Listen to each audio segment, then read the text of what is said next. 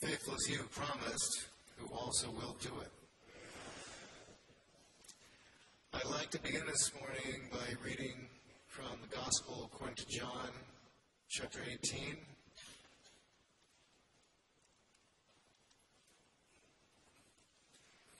John chapter 18, verse 36.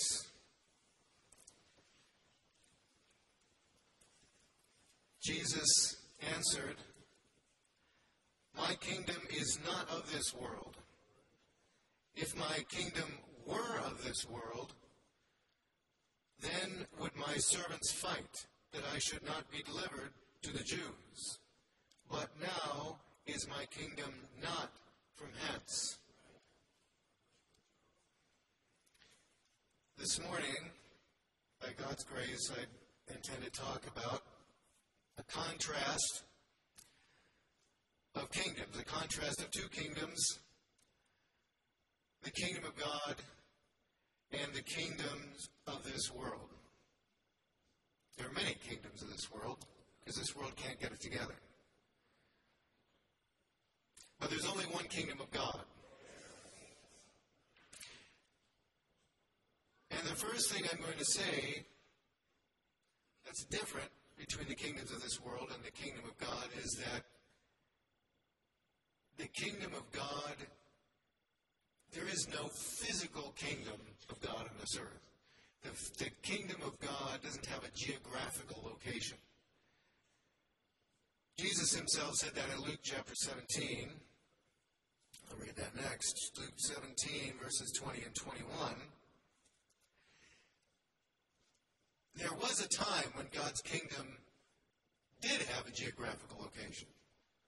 God started with one man, Abraham, and from there he miraculously built up first the family and then the nation and the kingdom of Israel, which originally had God himself directly as the king. And the, his stated purpose was that he was going to use his kingdom to straighten out all the other kingdoms. Since the beginning of history, man has tried to put himself in God's place. And God was going to use his kingdom to show the rest of the world he alone is God and he alone really deserves to be, be the king of the world. It worked for a while. But then God's people, over a period of many, many generations, backslid to the point where God himself had the most prominent kingdom of this world, most pagan kingdom, Babylon, take over the kingdom of Judah. And from that day to this, there's been no spot you can point to. That's God's country. That's God's kingdom. Jesus said in Luke chapter 17, verses 20 and 21, and when he was demanded of the Pharisees when the kingdom of God should come, he answered them and said, The kingdom of God cometh not with observation. Neither shall they say, Lo, here, or Lo, there. For behold, the kingdom of God is within you. There are kingdoms that have honored God, kings that have honored God, that have tried to follow at least some of the principles of God. We thank God uh, for that. But Jesus, as Jesus pointed out, you can't point and say, over there, that's the kingdom of God, where everything is done exactly God's way. But we can have the kingdom of God within us. So when Jesus came the first time, he came to establish the kingdom of God, but he came to establish the spiritual kingdom of God. And that comes in our hearts when we repent of our sins and God saves us from our sins, then the kingdom of God is within us. And wherever we go, I mean, this is an international camp meeting. We're here from all different countries because the people in the kingdom of God are all over the world. So it's not anywhere, but it's everywhere. Wherever we go, we can carry the kingdom of God with us. But the principles of this world are opposite that of the kingdom of God. So, no one following the kingdom of God can be top dog. I don't know, I, have to be careful how I say this.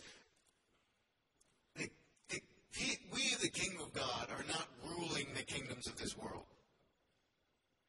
That doesn't mean you can't be involved in civil activity or work for the government or anything. Not, not saying anything like that. But the person could be uh, a top level, whatever, supervisor. But we're not the ones calling the shots for how the systems of this world work. So how do the systems of this world work? Well, this, that's where we come again to the contrast between these two kingdoms. I'm going to read from James chapter 3, starting at verse 13. And what I want to get from this teaching this morning is there's so much that could be said about this subject. I'm going to limit myself just to mainly two things the spirit behind these two kingdoms, specifically in the form of the wisdom that the kingdom of God operates by, and the wisdom that the kingdoms of this world operate by and how we respond to this situation. So, reading from James chapter 3, starting at verse 13, it reads, Who is a wise man and endued with knowledge among you? Let him show out of a good conversation his works with meekness of wisdom. But if ye have bitter envying and strife in your hearts, glory not, and lie not against the truth. There's two words to pay attention to right there envying and strife. That's a major part of the wisdom of this world. Children of God have nothing to do with those things. Nothing to do with those things. He says, if bitter envying and strife is in your hearts, don't lie against the truth. Because if you say, I, if you have bitter envying and strife in your hearts and you say, Oh, I'm a saint of God, you're lying against the truth. Such people are lying against the truth. I can trust nobody's here is doing that. But people are people do lie against the truth. They have a false profession. And what really tells it, more than anything, is the spirit within them and the kind of wisdom whereby they operate. That manifests that spirit. Continuing in verse 15. This wisdom descendeth not from above, but is earthly, sensual, devilish. He didn't deny calling it wisdom, but he just says that's not our wisdom. That's not God's wisdom. That's earthly wisdom. That's sensual wisdom. He said it's devilish. Because where envying and strife is, there's confusion in every evil work. I just want to take a moment to point out here also the word confusion in the Bible is not just like, oh, I'm confused. There's, there's some of that definitely from this world, but, but confusion really here means like a wasteland. When you see a place that's been bombed out by a war, and the Bible tells us that's, that's the ultimate expression of the wisdom of this world, right there. It's, it's a wasteland. It lays to waste. It can lay churches to waste. It can lay families to waste. But wherever envying and strife is, it lays ruin. But the wisdom that is from above is first pure. It's worth paying attention to the fact the Bible didn't just simply give a list and pure just happens to be at the beginning of it, but, but it specifically says, first of all, it's pure. Everything else in the wisdom of God stems from purity, which is another word for holiness. God's holiness is the source of all his wisdom. It's first and foremost pure. We have to be pure. Then peaceable. When God makes you pure, you become peaceable. Then gentle, easy to be entreated, full of mercy and good fruits, without partiality and without hypocrisy. That is, without putting on an act. What you see is what you get. That's the wisdom of the kingdom of God. Now, here's the thing people of this world don't care for that. Like we just heard in the song. You can make book on the fact that you're going to be despised. I don't know about where you live or work, but where I am, I hear from time to time, not infrequently, about cultural appropriation. That's when people take a culture or elements of a culture from one people. They don't really care about the people or even the culture necessarily. They just like to, ooh, this looks good. I can make use of this, uh, without necessarily having much regard for the for the people involved who had that culture originally. Okay, the kingdoms of this world are engaged in a lot of cultural appropriation from the kingdom of God. The kingdoms of this world talk a lot about justice, equity, equality, peace. That's our stuff. That's the kingdom of God. And so you hear a lot of that in the world from people who really either have no actual interest in those things, or they do, but they're misguided by people who have no actual interest in those things. They use them as a means to an end. And the end in the kingdoms of this world is power. That's why the wisdom is envying and strife. That's the wisdom of this world. The sensual, devilish wisdom of this world. By the way, here's something to try out. If somebody tries to get you to do something against your conscience, and you say, No, I don't think that's right. I can't do that, or I can't say that. And they say to you, Well, I'm not telling you to lie, or I'm not telling you to cheat, but you just have to use wisdom. Try saying this out loud to that person. What kind of wisdom are we talking about here? Just exactly what kind of wisdom are we talking about here? Are we talking about the wisdom from above or the wisdom from beneath? We are called to be children of God. We're called to be citizens of the kingdom of God. All of us here are citizens of different countries. We're free. You may be a free citizen. I mean, some countries are not so free. But you may be a free citizen of a country, that's great. But even that citizenship is a means to an end, which is the kingdom of God. And even when we are free citizens of a country, we're in exile. We're in exile. Because when we're here, this is wonderful. The reason why we love camp meeting and nobody ever wants to leave is because we get a taste of the kingdom of God on earth. Because everybody here has the kingdom of God in them. So everywhere you go, it's the kingdom of God. But when we go back, and I don't care where you go back, you may go back across the street.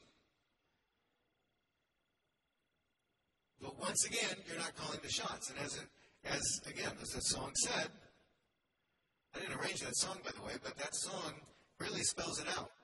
You can in, in, make sure the fact that the world will see you as foolish. Now, they may say, Oh, you're amazing. Or say all kinds of things to you, but, but the kingdoms of this world, the powers that be,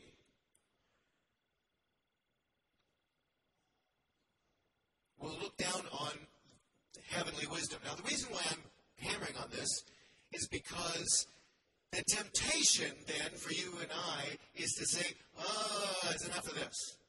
I'm tired of being seen as a fool. I'm tired of being taken advantage of. Don't give in to that temptation. We're in exile. And as we heard yesterday, this is just part of our light affliction. That we're in exile. That no matter where we go, there's another so called wisdom at work that directly opposes the wisdom of God.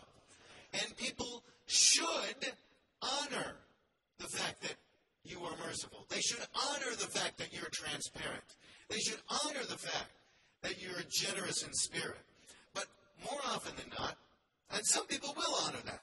Even some unbelievers will honor that. But there are always going to be those who will see that and see there's an opportunity for exploitation. There's an opportunity to take advantage of that person. Because what are they going to do? They're not going to do anything. Well, may God help us. What I want to point out to you is if you and I will stand true to God's word, all of it, but I'm focusing this morning on this wisdom from above that is first pure. If we stay pure, we stay peaceable, we stay, we may face trials. We will. Jesus said it. In fact, he said, if you don't take up a cross, I don't see how you're my disciple. There's no way you can live by this wisdom and not butt heads with the world. Even if you don't, and we're called not to go finding, you know, we're not going to go look for heads to butt, but they'll come to us. But God will fight for you. If you stay true. And here's the thing when God fights, he always wins.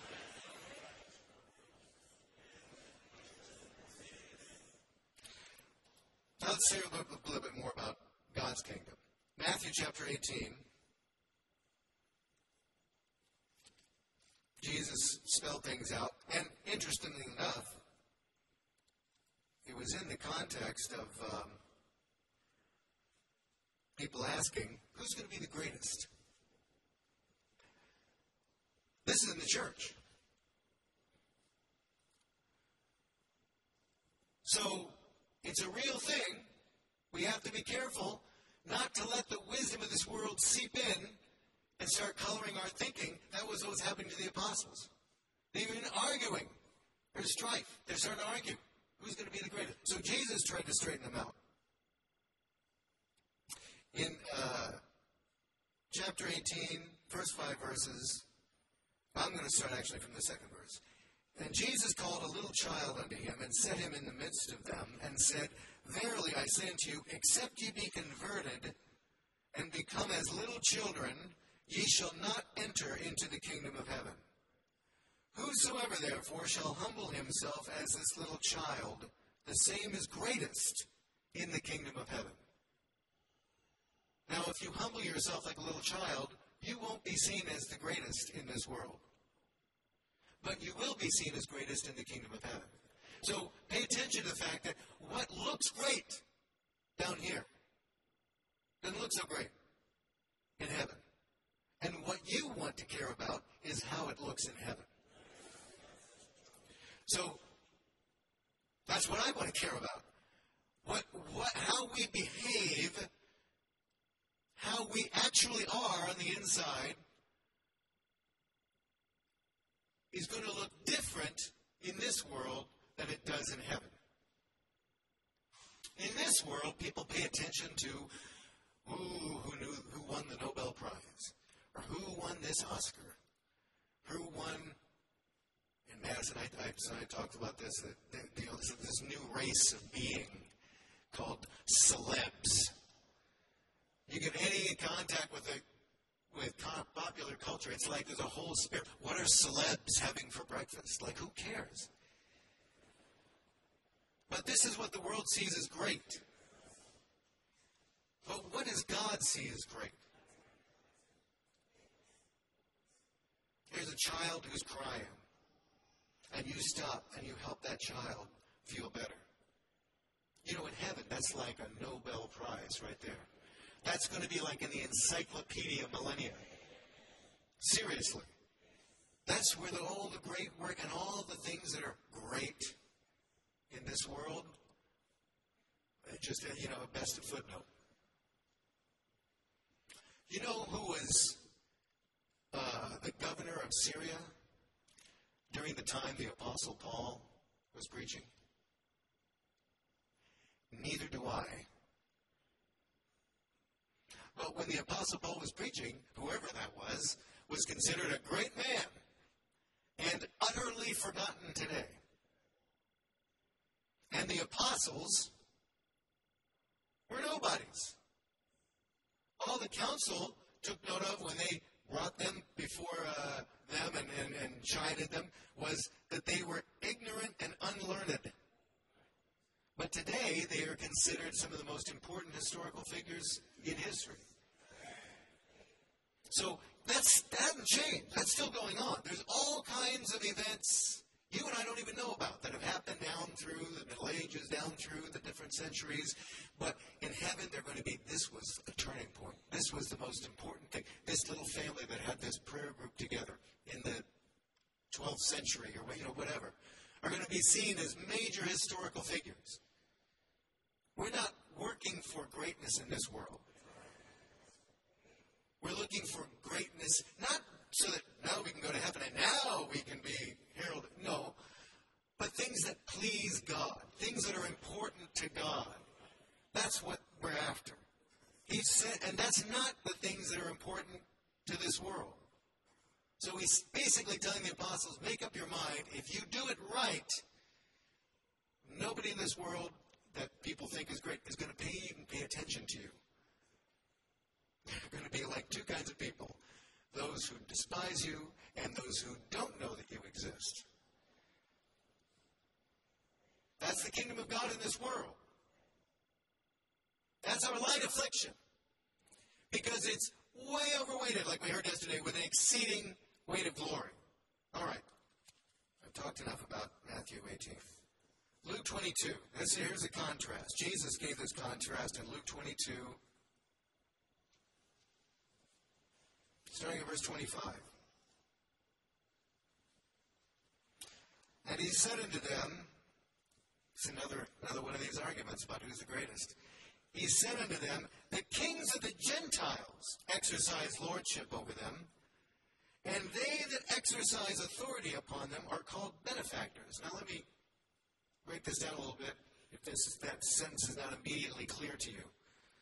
The kings of the Gentiles exercise lordship. I think that's pretty clear what that means, okay? The people calling the shots, right? The head honchos, the top heads of state, whatever. Top international organizations, multinational corporations, you name it. Their, their take is, I'm up here, you are down there. That's their MO. That's how they operate in real life. Now, they may smile, they may be friendly, but they're still up there, and we're still down here. The second half of that statement, he said, they that exercise authority upon them are called benefactors. Benefactor is somebody who helps you. What's he talking about? He's talking about the fact that, that there are people called sycophants who go around, ooh, ooh, let me light your cigar there, boss. Ooh, well, let me roll out the red carpet. Why? Because you have power and you have money. So let me fall all over myself helping you because I want some of that power and money. If you've got lots of power and money and I butter you up enough, then you can help me out. Right? Meanwhile, somebody else who may be in real need, now forget about them. Because what can they do for me? Jesus said that's how this world operates. You want to talk about greatest? This is how greatest works. The kings of the Gentiles do exercise lordship and those that exercise authority upon them are called benefactors. But, he said, ye shall not be so. The kingdom of God is not that way. And I thank God. You know, the kingdom of God is not identical even to any specific organization, but I thank God for this organization. Because we pay attention to this. Because the inward reality manifests itself in the same MO. That we don't do that. But he that is greatest among you, let him be as the younger. There's some people here, like my wife's from a culture, where everything is about age. I grew up in a family like that too. My brother, my older brother, was just a little more than a year and a half older than me, but I couldn't even walk down the stairs ahead of him because he pushed me back and say, mind your elders. So I was the youngest one. This says, the one who is greatest be that younger one. Be that younger one. He that, uh, he says, who's, who's greater? He says, he that is chief, be as he that doth serve. That's real. Again, this is not necessarily going to win friends and influence people or get you into the top echelons of whatever, but it pleases God.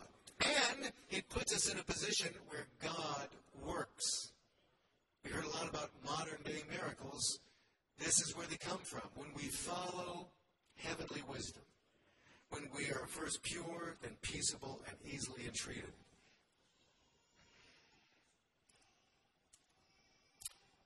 So, if there's so much difference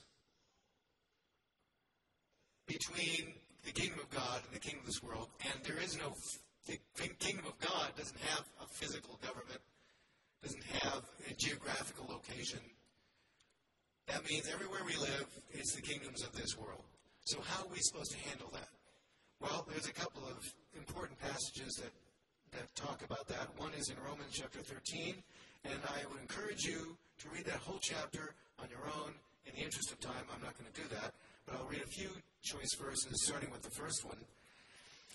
Romans chapter 13, verse 1 says, Let every soul be subject unto the higher powers, for there is no power but of God.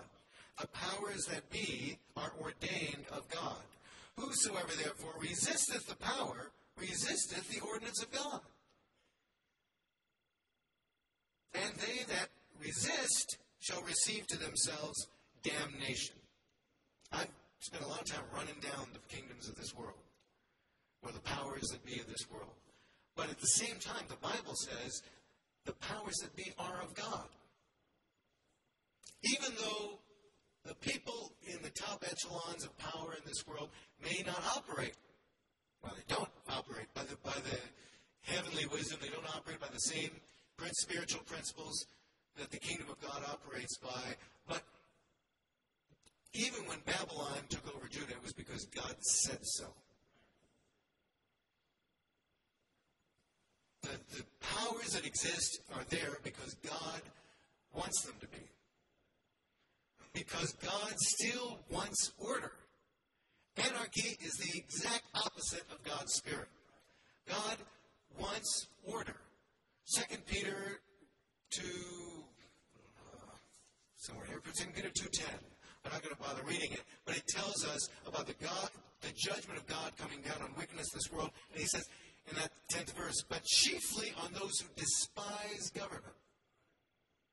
And that's not just federal government or state government, you know, that kind of political government, but it includes that, but authority general. You and I have no right, indeed, it's wrong for us to stick our nose up there and say, well, I'm a child of God.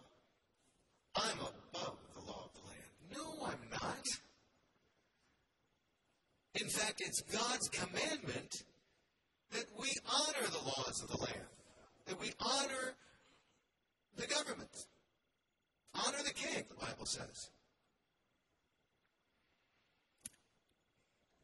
Now, if any authority, I don't care if it's government or your boss or whatever, they command you to do something sinful, then you have not only the right, but the duty to do as the Apostle Peter did in Acts 5.29 when he said, we must obey God rather than men.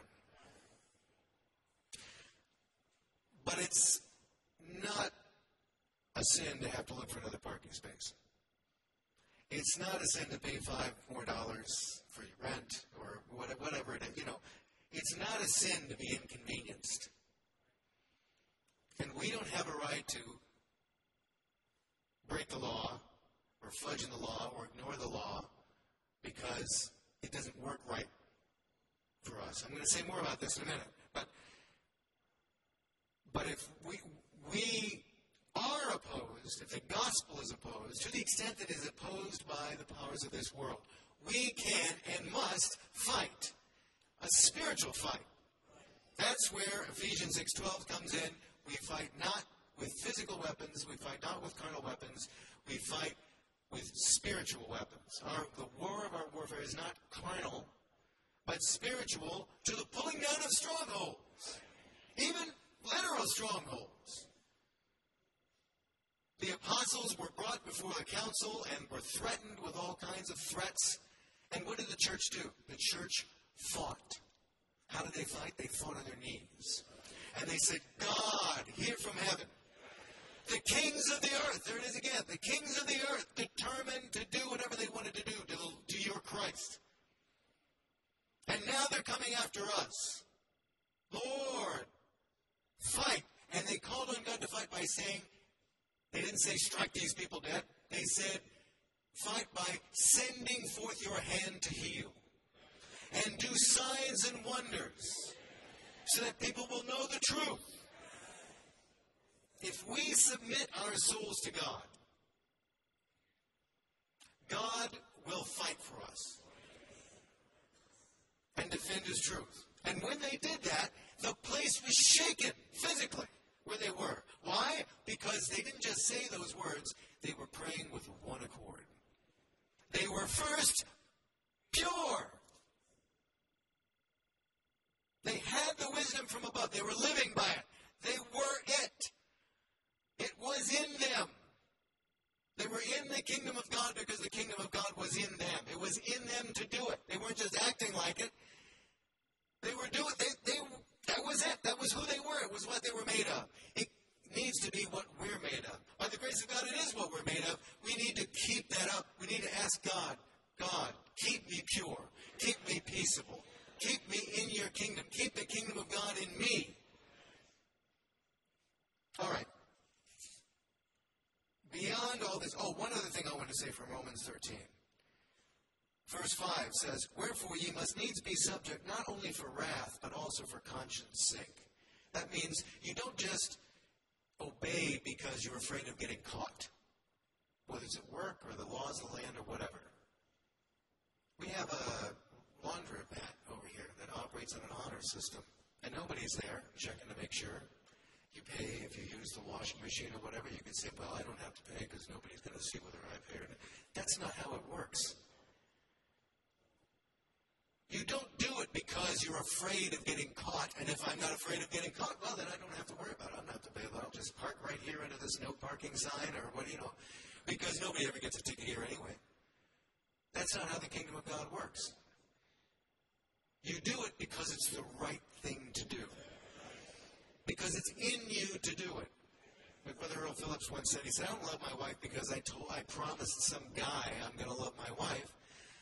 I love her because it's in me to love her. That's how, the, how it works in the kingdom of God. All right. Um, Matthew chapter 17.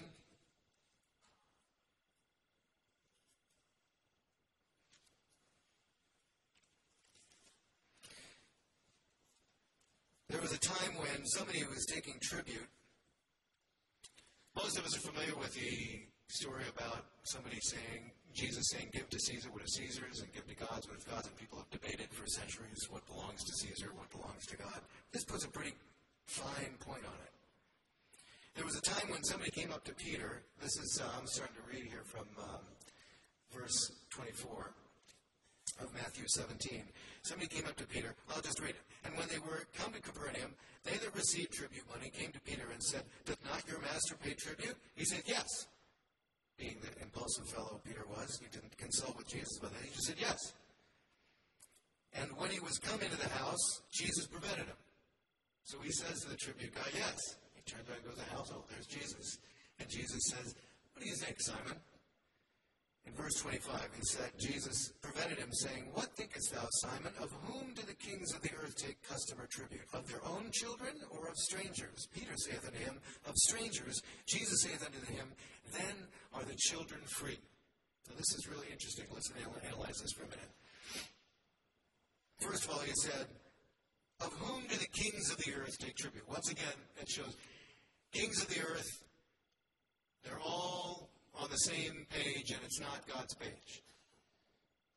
They're, they're there, they have power because God ordained it so. But they're not operating by our principles. Jesus is schooling Peter on the kings of the earth like he might talk about a foreign culture. And again, you could be right here in your country. You're a foreigner. in a sense. I mean, I'm an American, and I really am an American. Just ask any Nigerian. I mean, or just ask any anybody from Korea or whatever. I clearly look and talk like an American. But talk to unbelievers among the Americans, and you get a different story. Whether you're in South Africa or Philippines, we're not exactly, you know, there's something alien about this world to us. Just like we heard, I'm crucified to the world, and the world is crucified to me. But the other thing I want to point out, Jesus, Jesus answered, he said, who do, they, who do they take tribute from? Their own children or strangers? And Peter said, from strangers. And Jesus said, then the children are free. Who are the children he's talking about? Talking about the Jews, right? He's saying, we live here. This is our country. The Romans are the foreigners, not us. They don't need to be taking tribute from us. We don't need to be paying money to live in our own land. Notwithstanding, he said, notwithstanding, lest we should offend them. And then he tells them, go pay the tribute. In fact, he didn't just tell them, he worked an amazing miracle to see to it that Peter paid the tribute. Why would he be so bent on not offending somebody that had a wrong policy? Because we're in exile. We're in exile. Apart from sinning or betraying the kingdom of God, we have to play by their rules. Jesus said eh, we shouldn't have to pay, but we can't offend them. What I'm, part of the reason I'm saying this to you is wherever you are, again, people from all over the world here, whether it's right here in the U.S., other parts of the U.S., other countries, you see things, you say, this isn't right. I don't like what my government is doing. I don't like what my boss is doing. it's not fair what they're doing in my school. It's not right. It's not fair. Jesus sees that. He doesn't just say, ah, I don't, I forget about it. He cares about that. He points it out. He called it out. But we're in exile. That's why, again, like the song said, I, hold on, I'm referring to this song too many times, the last special. I didn't promise you that everything will be rose. I didn't promise you everything will be the way you want it to be, or even the way God wants it to be. But I promise you I'll be with you. And Jesus is coming back. So I'm not just talking about uh, the glories of his kingdom without bringing back the king. I'm talking about bringing back the king. Jesus is coming back and he's going to replace all systems, all the governments of this world. He's not just going to tidy them up and fix them up. Clean sweep. And then it's going to be his kingdom in their place. We won't recognize this world, but it'll be glorious. Because everything, everywhere in the world will be done his way exactly. That's what we're looking for. What is your what is your desire this morning? What's your desire? Really? Seriously? You've probably seen this. I've seen it. I've probably done it myself. All that thrills my soul is Jesus. No, but really, what thrills your soul? What makes you go, I can't wait for Brother Charles to finish this teaching so I can what? What? What do you just? Hey, we're to. What is that? What thrills your soul? Is it the kingdom of God? Is it seeing people get saved? Seeing people get sanctified and filled with the Spirit of God? Seeing people and getting an opportunity to, to tell others the, the truth, the gospel message? Praying and seeing people get healed?